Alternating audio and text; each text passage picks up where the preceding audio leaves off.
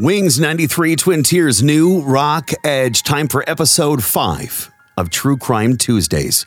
Brought to you by the crew at Skin Pricks Custom Body Art, Lawrenceville, PA, with piercings and tattoos. Check out their work on Facebook at Skin Pricks and book your appointment at 570 944 0021. It's Halloween month, so this week we are talking about the BTK killer. Dennis Rader was just a regular guy who grew up in Wichita, Kansas, served in the Air Force, married the love of his life, Paula, in 1971. They had two kids and lived a nice little house just outside the city. Dennis worked for ADT Security Services and installed home security systems. He also served as the president of the Christ Lutheran Church Council and was a Cub Scout leader. But no one around Dennis knew that he was hiding a deep, dark secret. Beginning in 1974, there was a series of gruesome murders, including a family of four from the Wichita area and three other seemingly random women. Four years later, there was a letter sent to a Wichita TV station that claimed to be from the killer, who called himself the BTK Killer bind, torture, kill, and said he was the one responsible for those murders.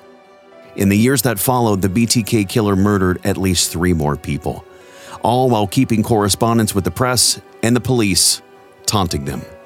But suddenly, the murders stopped and the cases went cold. But not for long.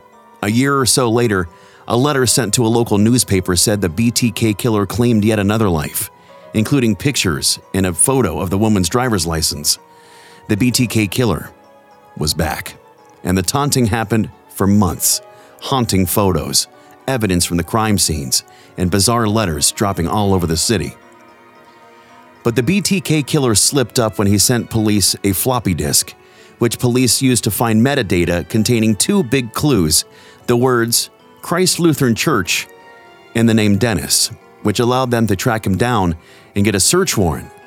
And on February 25, 2005, police arrested Dennis Rader.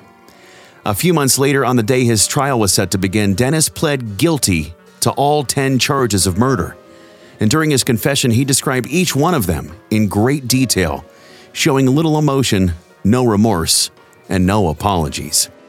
Today, Dennis is 75 and living out 10 consecutive life sentences at the El Dorado Correctional Facility in Butler County, Kansas.